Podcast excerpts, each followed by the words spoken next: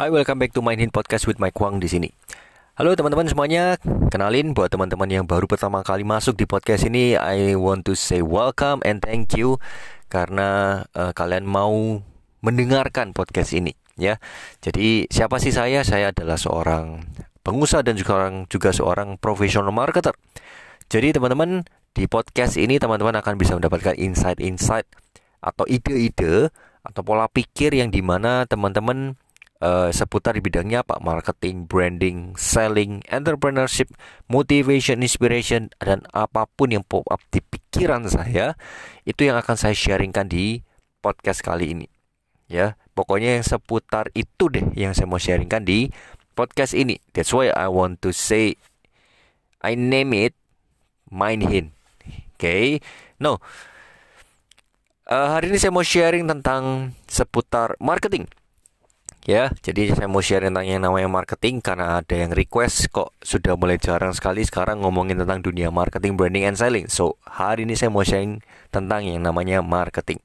Kita harus tahu sendiri kalau tujuan dari sebuah marketing itu bukan untuk berjualan. Karena tugasnya yang disuruh untuk jualan itu bukan marketing. Tugasnya penjual adalah selling atau seller okay, atau sales itu adalah seorang penjualnya. Nah, tugasnya dari marketing itu ngapain? Tugasnya marketing adalah mengumpulkan market atau mencari cara, mencari metode untuk bisa market itu berkumpul. Yang kedua adalah memberi makan market. Itu adalah tugas dari seorang marketing, teman-teman. Maksudnya gimana? Saya selalu suka menganalogikan marketing itu sama seperti kayak kita uh, di taman safari kita tahu sendiri Indonesia ini punya salah satu wahana uh, di luar kebun binatang ya. Ada yang namanya Taman Safari. Ada di Bogor, ada di di Jawa Timur gitu ya, ada di Prigen Jawa Timur, ada Taman Safari Bali dan sebagainya.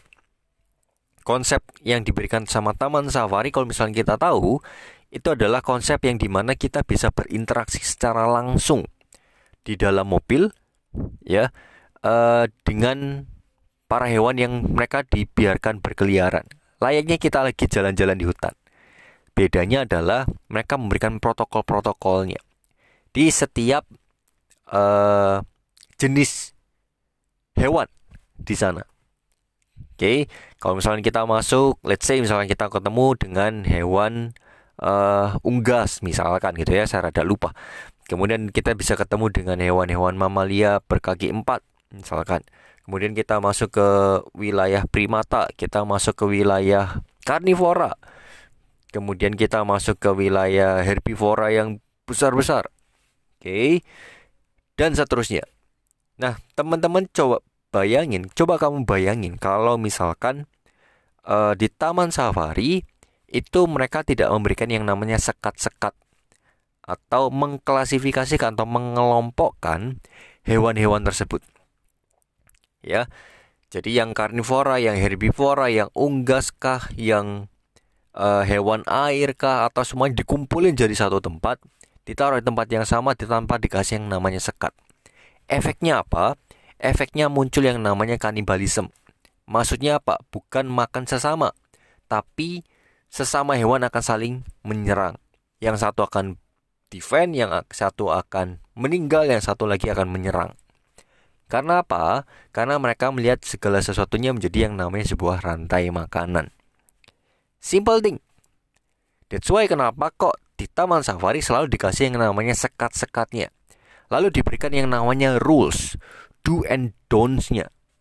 Teman-teman bisa bayangin kalau misalnya di ranahnya kita masuk ke uh, masuk di tempatnya para karnivora misalkan singa, harimau gitu ya dan kita diperbolehkan untuk membuka kaca mobilnya kita. Efeknya apa?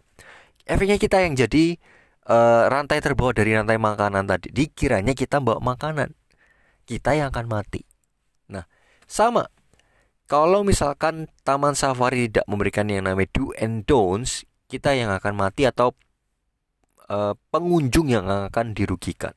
Begitu pula dengan taman safari sendiri. Nah, bagaimana dengan bisnisnya kita?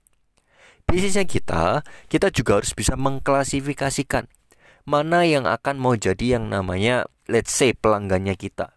Mana yang bisa menjadi yang namanya uh, partnernya kita. Let's say misalkan kita jualan online gitu ya. Ternyata ada orang yang cuma mau jadi yang namanya customernya kita aja. Tapi ada juga yang suka menjadi yang namanya dropshipper. Ada juga yang ingin jadi yang namanya reseller. Ada yang ingin ngambil license franchise-nya kita misalkan. Nah kita harus bedakan teman-teman. Cara membedakannya gimana? Cara membedakannya adalah kita memberikan pertanyaan di awal.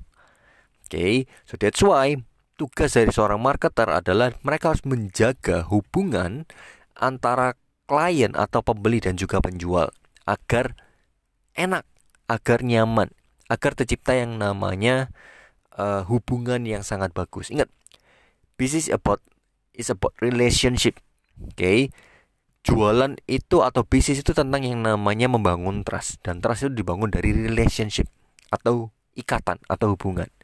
Nah, begitu pula dengan kalau misalkan kita mau bangun yang namanya market.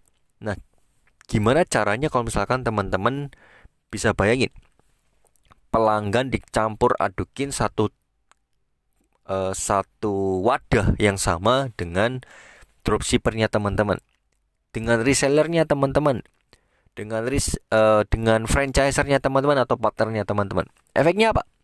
Efeknya terjadi yang namanya kanibalisme. Kalau nggak yang satu akhirnya mati, yang satu saling comot-comotan, yang satu akhirnya kebingungan, yang satu saling menyerang. Sama betul dengan taman safari. Sama teman-teman. Jadi tugasnya kamu adalah kamu harus mengklasifikasikan mana yang jadi pelanggan, mana yang jadi dropshipper, mana yang jadi reseller, mana yang jadi partner, mana yang jadi franchise, mana yang jadi investor, something like that. Karena kalau kita nggak klasifikasikan, efeknya sangat-sangat panjang sekali teman-teman. Kita hanya akan mencari customer baru terus. Itu. Dan itu bukan tugasnya marketer. Itu adalah tugasnya sales. Ya, mencari customer baru terus. Nah, tugasnya seorang marketer adalah menjaga customer yang sudah masuk nih, bahkan menjaga sales-sales yang sudah mau kerjasama dengan kita. Nah itu tugasnya marketer. Nah lalu gimana caranya kita bisa menjaga yang pelanggan tetap mau awet sama kita, yang dropshipper, reseller, partner, investor, franchiser itu tetap aman, nyaman sama kita. Jawabannya satu, mereka mau nyaman, mereka mau aman, mereka trust sama kita, mereka terjadi hubungan relationship sama kita karena ada Anda memberikan yang namanya makan. Anda bisa bayangin, singa atau Anda masuk ke area karnivora gitu ya di taman safari, tapi Anda nggak ngasih makan, pengunjung Anda yang akan diserang. Bahkan walaupun mobil lewat, mobilnya yang akan diserang, pintunya mungkin dia akan dihancurin, pokoknya daging di dalam harus dikeluarin dan itu dimakan. Betul? Atau bisa jadi uh, dia akan tembusin yang namanya uh, penjagaan masuk ke ranah atau wadahnya herbivora. Si mereka butuh makan. Ketika mereka diberikan makan, mereka akan stay dengan tempat tersebut. Setidaknya, ya. Nah, makanannya itu apa?